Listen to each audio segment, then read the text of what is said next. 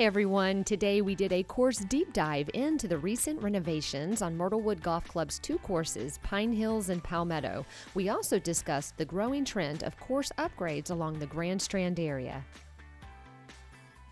Hey everyone, joining me on the show today is Dustin Powers, PGA head golf professional at Myrtlewood Golf Club, and Nate DeWitt, former head golf professional, marketing manager for Founders Golf.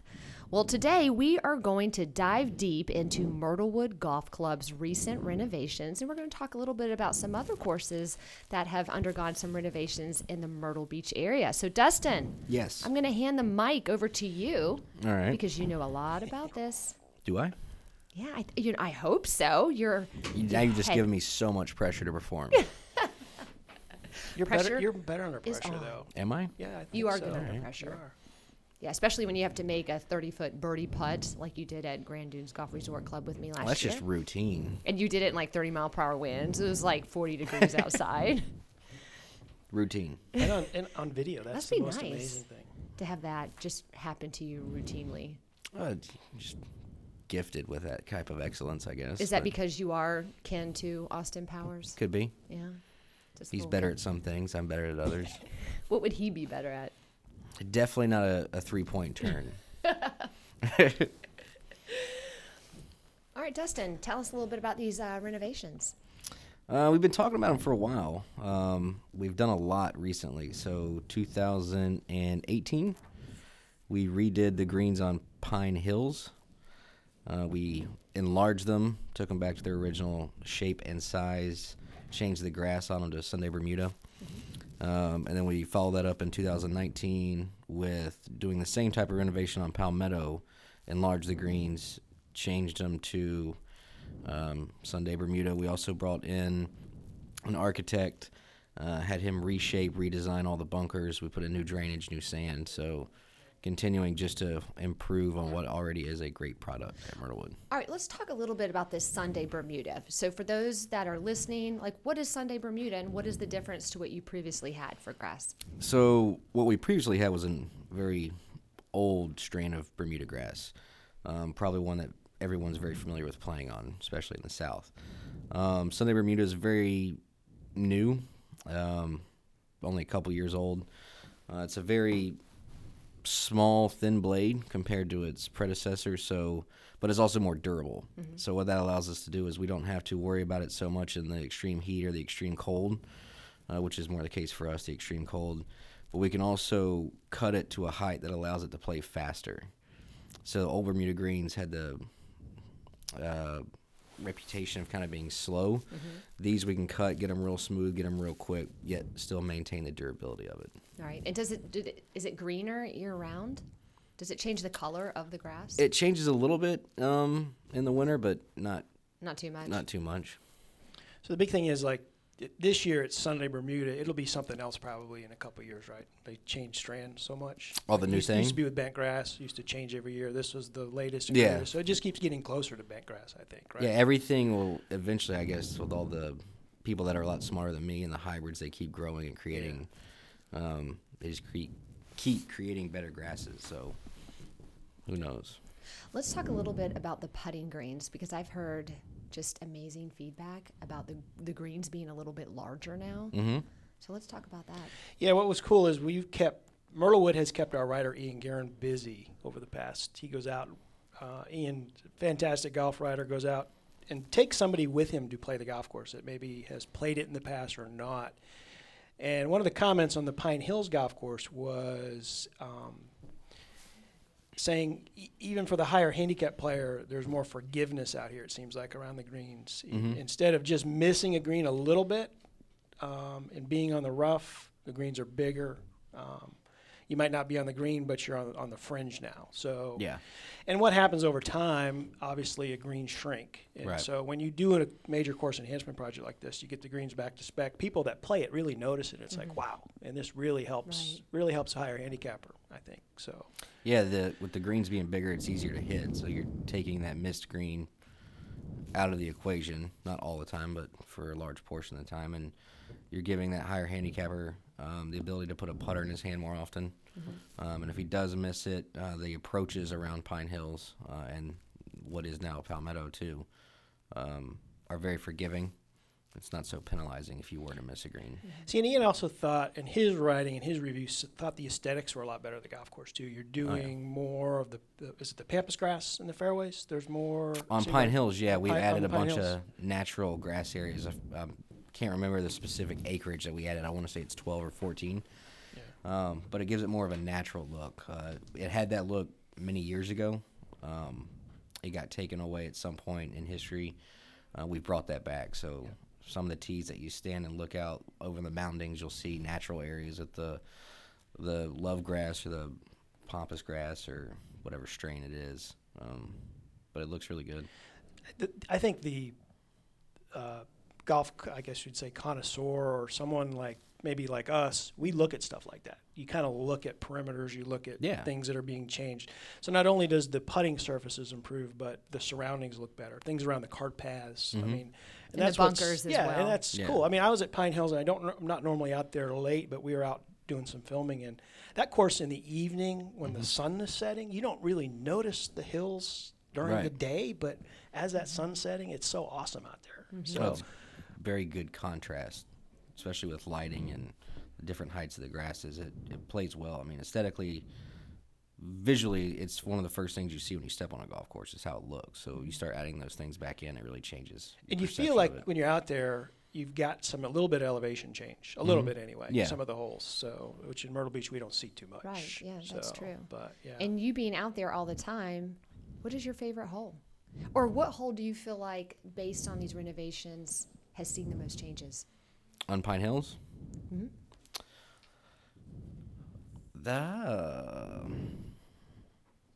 There's so many, but one of my favorite holes would be number 10 just because of the green complex itself. It's not a very long hole, so you can attack it two ways off a tee. You can kind of lay back and put a full wedge in your hand, or you can get greedy, hit a driver off there, and have a relatively under 100-yard shot.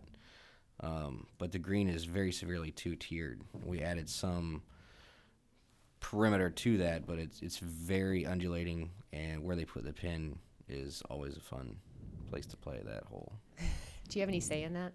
No. The golfers always think that you do, though. Oh, come on, right? Dustin's you know, he's looking at the books and like, okay, I'm gonna play on Thursday. Let's see. I don't want any say in where the pin goes. That's one less thing I get blamed for. Yeah. Superintendent's in a bad mood today. Yeah. Already put the pin on that hole, right? Hear that quite a bit. Nate, what about you? What are some of your favorite holes? I like the last two holes. I think 17 and 18. Yeah, I think they're fantastic because that setting there, those last two holes, the setting is just perfect. I mean, you're hitting, got water on 17, and then your approach shot on 18 is over water. And it just when you're on the tee box on 18, the hole is framed well. I think you see the bunkers there. You can see where you need to hit the ball, and then that second shot is great. I mean, a great finishing hole. So, yeah, those are my two favorites. Well, Nate, you and I were out there the other day, and every time we go there, I mean, Myrtlewood's just packed. There's, it's one of Myrtle Beach's, probably one of their most played courses because of the location. It's so central. It's in the heart of Myrtle Beach. Many people go there because they know they're going to get really quality golf along with these renovations. I'm sure a lot more people are out there now experiencing some of these changes. What is some of the feedback that you get from the golfers playing both the courses now that they've both been renovated in many areas? The feedback has been nothing but positive. The groups that have played it many years in the past haven't been with us in a while. They have nothing but positive things to say. They can definitely see the changes that we made, and even people who played on a weekly basis, the members, people part of the Primetime and Honors program. When we were closed, they knew what it looked like before we closed. They played it right after we opened, and they were just thrilled with the different changes, the greens being larger, the greens being quicker and smoother. If they played Palmetto, the playability of the bunkers is a complete 180. Drainage is a complete 180. And even the look, the architect did a great job of how we rolled the hills and the grass into the bunkers, the mounding around it. For it to be a public style golf course in a resort area, it very much has a private look to it now. So talk about the Palmetto. A little bit more extensive renovation, would you say, was done? Very much so, yeah. Bunkering? Yeah, it was the greens are always stressful, but when we did that on Pine Hills, that was kind of a one thing you keep your eye on.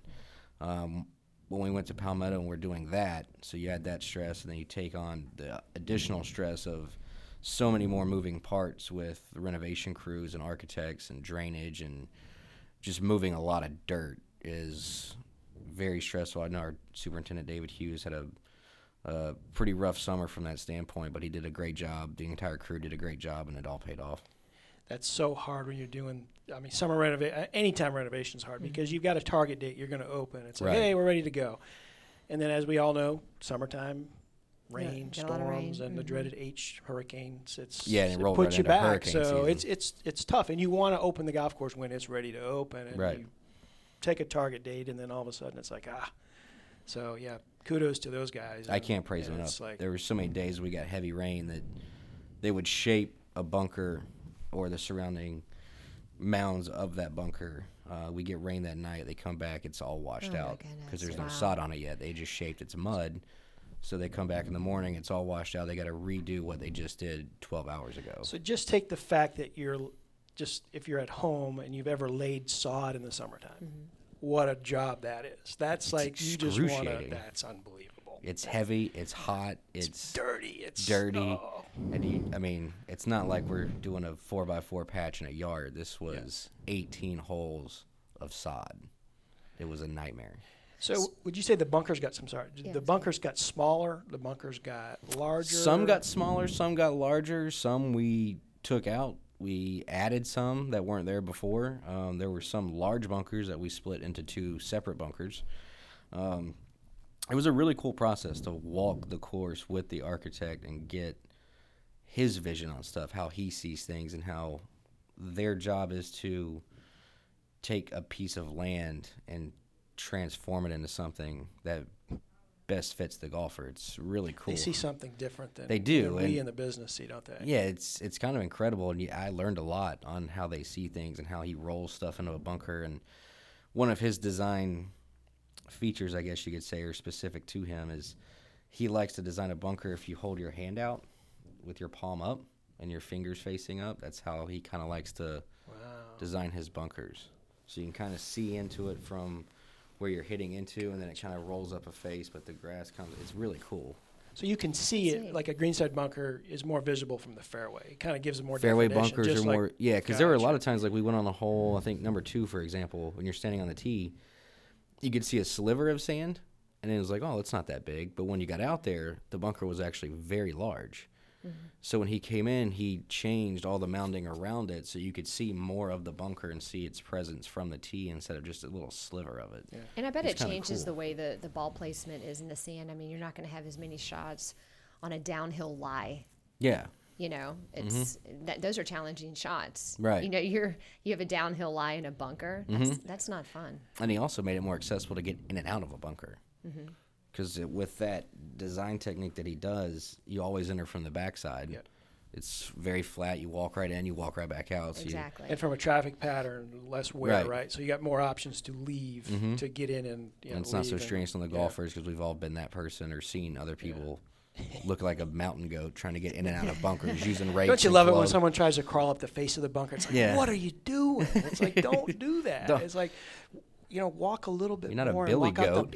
Walk out the back. 1 foot up, 1 foot down. Grabbing a rake. Jumping down in there. It's like, nuts. Like, where did that person go? It's so deep. Get the incident form on the standby. You know, golf course designers are a different breed because I rode River Club with Tom Jackson. And just like what you said, riding with him. So this was probably 1999. And, of course, the golf course opened in 85, so he was there probably 84, 85. And he's a hands-on designer. He remembered where the sprinkler heads were. He remembered the issues he had with the hole. And he would sit there and be riding, and he'd say, can you stop him? And he goes, so I remember I wanted this bunker to be like this, but because of the way this tree was, we had to redesign it. So they're a different breed. I mean, they see a vision. The good course designers see a vision that we wouldn't see it. We would look at it and say, you dog leg left, dog leg right. But they're given a piece of property and have to work within that property and come out with a home run. It's incredible. And Dan Schlegel, the guy that we brought in to do the renovations, actually worked with Edmund Alt, who was the original designer of Palmetto in '72. He was on his team back then. So we brought him in, and he knew everything from when it was originally done, and it was pretty cool. So he's like an intern, or like when he started. Yeah, he was fairly young at that point. Yeah. And then he came in and did this, and it was like, oh, yeah, well, you know, Mr. All, we did this over here. This was his thoughts over here. And he kind of took it back a little bit, but put his own signature that he's developed over the years. So, really cool. Had to be like me, because I'm sitting there going, wow. It's like, half the time, I'm like, what is he talking about? Yeah. He's looking and pointing at stuff. I'm like, that's what are you looking at? I don't understand, but it all came together. The mind of an artist. So that would be cool. That would be cool to get them in a round table and just sit there and listen, right? It's like, whoa. You know. You'd probably be, I would be on it, at least lost. Very confused. Yeah.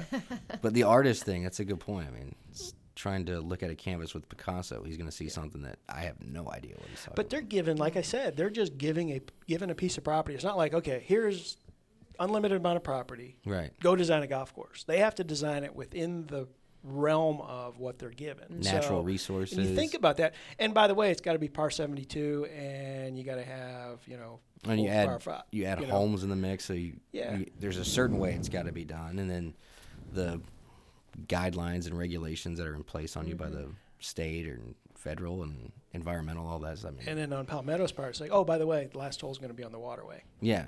Figure that one out. Yeah. You know, it's like, yeah, we need to get a hole in the waterway here. Yeah. I love that. That is my favorite hole, by the way. Yeah. It's a great hole. Yeah. It's awesome. I love that hole. It's just the view, and it's like, you can't beat it. And, you know, you asked favorite holes, but 17, 18 on Pine Hills, 17, 18 on Palmetto is better. Those are my favorite. Yeah, I think there's the two best holes in the entire property. Absolutely. Yeah. And you on 17, you do have elevation change. You're hitting down, and then you can see the waterway. So I think that's. And I was going to plug, because Palmetto, you know, people don't understand double T, single T. Palmetto single tees all the time. So there are 10 o'clock, 11 o'clock tee times. Yeah, the highest sought-after times we have those available, which is a rarity in Myrtle Beach. It is. When I was on the golf side, it's like, oh, where can we go play at 2:30 or 3? It's like, no, you know. Nowhere. We can go play at Palmetto. So very few golf courses like that. Well, let's talk about a few other courses along the Grand Strand that have undergone renovations. Nate, I know you have a list. What's really cool is everyone says, well, golf's in decline. It's like, but there's been some important or some big course, even clubhouse enhancement projects along in Myrtle Beach over the past few years, which is cool to see companies reinvesting back into their properties. And what's even more cool is if you're in the marketing side of marketing Myrtle Beach, it gives you something to talk about, which it's great. And it shows you that golf courses want to get better, and they want to they want conditions to be great, you know, obviously to help increase play, but to get people to come back again. So I went through, and our writers, Chris King and Ian Guerin, have written extensively about these. Arcadian Shores, course, clubhouse, all complete redesign. And that you take an already great layout of Arcadian. I think the issue there was always the cart paths were a little rough. The clubhouse was older. They brand new clubhouse. Course has been brand new. Yeah, and it's fantastic. Obviously, Myrtlewood, 2019, the greens and bunkers on Palmetto, 2018, the greens and the aesthetics on Pine Hills. Same time you were doing Pine Hills, Tradition Club. Did their greens the same summer we did Pine Hills, yeah. The greens, so Sunday Bermuda down there as well, I believe. Yep. River Hills, complete clubhouse renovation. Yep. This year. Yes, early this year. Yeah, early this year. You got Shaftesbury Glen. Also this year, new Sunday Bermuda grass greens just opened up. And they had bent before, right? Yes. One of the few courses that had bent grass left. And if that tells you anything about Sunday Bermuda, they went from bent to Sundays. That'll tell you a little bit about where that grass is. Exactly. Right. So I think from a superintendent standpoint, it's a lot of work to get to Bermuda, but it's a dream once it's done, right? Yeah. It's like you're not hauling a hose all summer trying to keep bent grass alive. I worked at a course. Let's see, we changed at Thistle. In 2010 I started, but in 2013 and late in 12 and 13 we started a green changeover. Oh, by the way, you and I played some golf in 2013 at Thistle. Yes, we did. We played hole number 7, Mackay. I found a picture of us in one of my golf albums the other day. Yeah. And I'm like, oh man, we were so young then. I don't know why that's in an album. You should probably just put that on the wall. Because you're so special to me. Well, just go ahead and put it on the wall.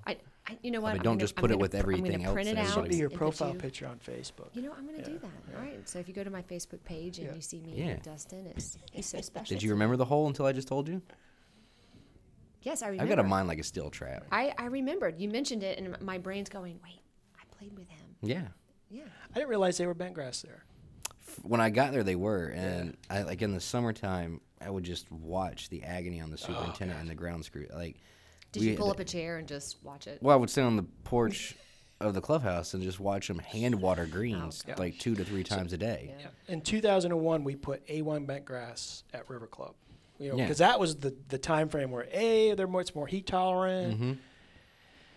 I tell you what, those poor guys. That was their sole hose all summer long. 8 to 10 hours a day, their whole job for that day was just drive hole to hole and hand water. And just keep making loops. So you had to look at it. I mean, we had great greens in the fall. Mm-hmm. Summertime, depending on the heat, I mean, they would get obviously stressed out in the summertime. But fall, winter, fantastic, perfect. And then they would relax, but I'm sure they looked at us like, oh, they're looking at the calendar. Here comes May. Like I'm into June, and it's July. It's like, what's the humidity level? What's the high today? Yeah. Doing this all day, their arms. Yeah, it was awful. Like the camera, the gimbal there. So that's why I kind of asked at the top. It's like, so these strands of Bermuda grass now, they're hybrids. They're trying to get closer to bent grass and trying to get to that. I mean, obviously, back in the day, people liked bent grass because you could get them, the ball would roll better, roll quicker. Yeah. Bermuda grass had a big old leafy blade back in the day, and it's so slow. Right. So now these hybrid Bermudas now are closer to bent grass. The goal is to get the speed, smoothness, softness of bent with the durability of Bermuda, and they're slowly getting closer to that. So what do you think the next grass is going to be? I mean, they're always changing this. I mean, down the road, what could it possibly be? Are they engineering it right now? I'm sure they are. You look at the schools like Texas A&M, Clemson is a big one. Mm-hmm. These agricultural type universities, and this is what they do. Right. And this is what they excel at. I'm sure they've got something. That's amazing. So there's one on this list that's been around for a while. Pearl West redid their greens this year as well. Yeah. Mini Verde. And they had bent too, right? I believe. Well, one course at Pearl had bent. It still might be holding on to it. Prestwick in 2017, new bunkers, put in a new irrigation system, and then one of the big ones I think was an extensive project was at TPC in 2018, the Better Billy Bunker system, and they brought in the Fazio design group back to do that. Yeah. And in talking to Clay down there, I mean, we get a ton of rain, and it's like nothing ever happened. Right. Oh, a day like today where we're just getting pounded, he'll come out tomorrow and he won't have any sand moved. So, that's a huge thing. That's amazing. So to me, these are all really exciting because it's telling the vacationer golfer that Myrtle Beach, even though, you know, golf's been struggling the last few years. Mm-hmm. It's a nationwide issue of, you know, obviously getting more players to play the game, but Myrtle Beach is reinvesting back into the properties. So it's like it's just not old Myrtle Beach. It's new, revamped, reloaded Myrtle Beach. So. It's exciting, too, because it's not solely FGI focused. It's half those courses you listed aren't even ours, so it's a collaborative effort from the group in Myrtle Beach to really push it together as a whole. Yep, and they're all up and down the Grand Strand, so there's good options to be able to play a, quote-unquote, new golf course, right? Yeah. Right. So. I mean, things are continuing to progress. You know, we're staying on the leading edge. I think that's great. We're the golf capital of the world. We need to be on the leading edge of, you know, making these changes, making sure our courses are updated. Do we know of any other renovations coming down the pipe? I don't know of any other projects right now, obviously. And there's talks about stuff, but I don't think anything is cemented at the moment. Mm-hmm. But I'm sure there'll be bigger and better things to come to, or not bigger things, but it's just great when a golf course goes in and says, you know what, we're going to close down for a period of time. We're going to make some changes we've always wanted to do. Mm-hmm. And the big thing, I think one of the biggest changes to a lot of the golf courses is updating their irrigation system. You know, that's huge. And like I said, that's without doing any major construction work. Obviously, that's construction, but it's enhancing your golf course as well by having a new irrigation system. Right. Yeah, it's something that the public really doesn't view as an upgrade, but from an operations standpoint, that is massive to have a new irrigation system. But in the case you just take Palmetto and Pine Hills and even, you know, Tradition, just making your greens back to normal size is a huge difference. I mean, that's a big change for the golfer. That's recognizable too, right? And if you're out there walking it, and then they paint the lines of where it used to be on the original blueprints and drawings, it is remarkable. Like number 3 on Palmetto literally doubled in size. That's crazy. And just over the years of mowing patterns, because you always err on the side of caution, whether it's a quarter of an inch every time you cut. You don't get right to that line every time because you're trying to be careful and not go scalp something. So over the years, these rough lines and fringe lines just encroach, and then you go back 15, 20 years, and you're like, wow, the green used to be 10 feet that way. It's pretty crazy. It's kind of like the aging process, isn't it? Yeah. I mean, golf courses do age, and we have to keep them youthful. My chin didn't used to be that low. Yeah. All of a sudden, you got a fairway sprinkler head on your green, right? Yeah. It's like, well, I don't think that was it. And same thing with bunkers, on the fringe. Like, he was showing us when he walked around, because there's supposed to be a certain, 1% grade over 1 foot, or the math that they do for that, coming out of a bunker. And some of those were way off, and he was explaining it to us, is that every time you hit out of a bunker, a little bit of sand gets thrown out. So year over year, that sand builds up. Sand promotes growth. So now you're growing grass on grass. So you had dirt, grass, the sand gets thrown out. Now you've had another layer of dirt. Then grass grows through that. So it's like you're just growing grass on grass. So it was kind of cool that he explained it that way. That's so interesting. Yeah. It really is. It's so complex. It's a science. It's incredible. And the guys doing the work that had the excavators and the shapers and just how precise they were with this big piece of machinery molding a little knoll into a bunker, and just how delicate they were with it. It's incredible to watch those guys do that. Right. Yeah. I was not trusted with that specific job. He wouldn't let you on the back go? I did get to carry some sod, but I did not get to do any shaping of anything. So, cool. Well, anything else you guys would like to add?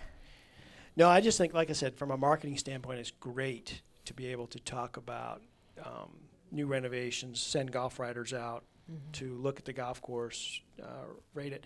And like I said, Ian goes out, and so does Chris, goes out, and you can obviously find their content pieces on Myrtle Beach Golf Trips, but they'll tell you exactly what the golfer's saying about it. So they take somebody with them and play. So it's just unbiased. Yeah, it's great. It's great to have some, like I said, in the marketing, you can talk about a golf course so much, and then it's all of a sudden it's like, man, you got to try it. Renovated it, something to talk about. It's a reason to be excited. So I think it's great, and I like to Dustin's point, I'm going to say probably in 2020 we'll see more course renovation projects throughout the Grand Strand, which is great. It's a kind of a friendly competition.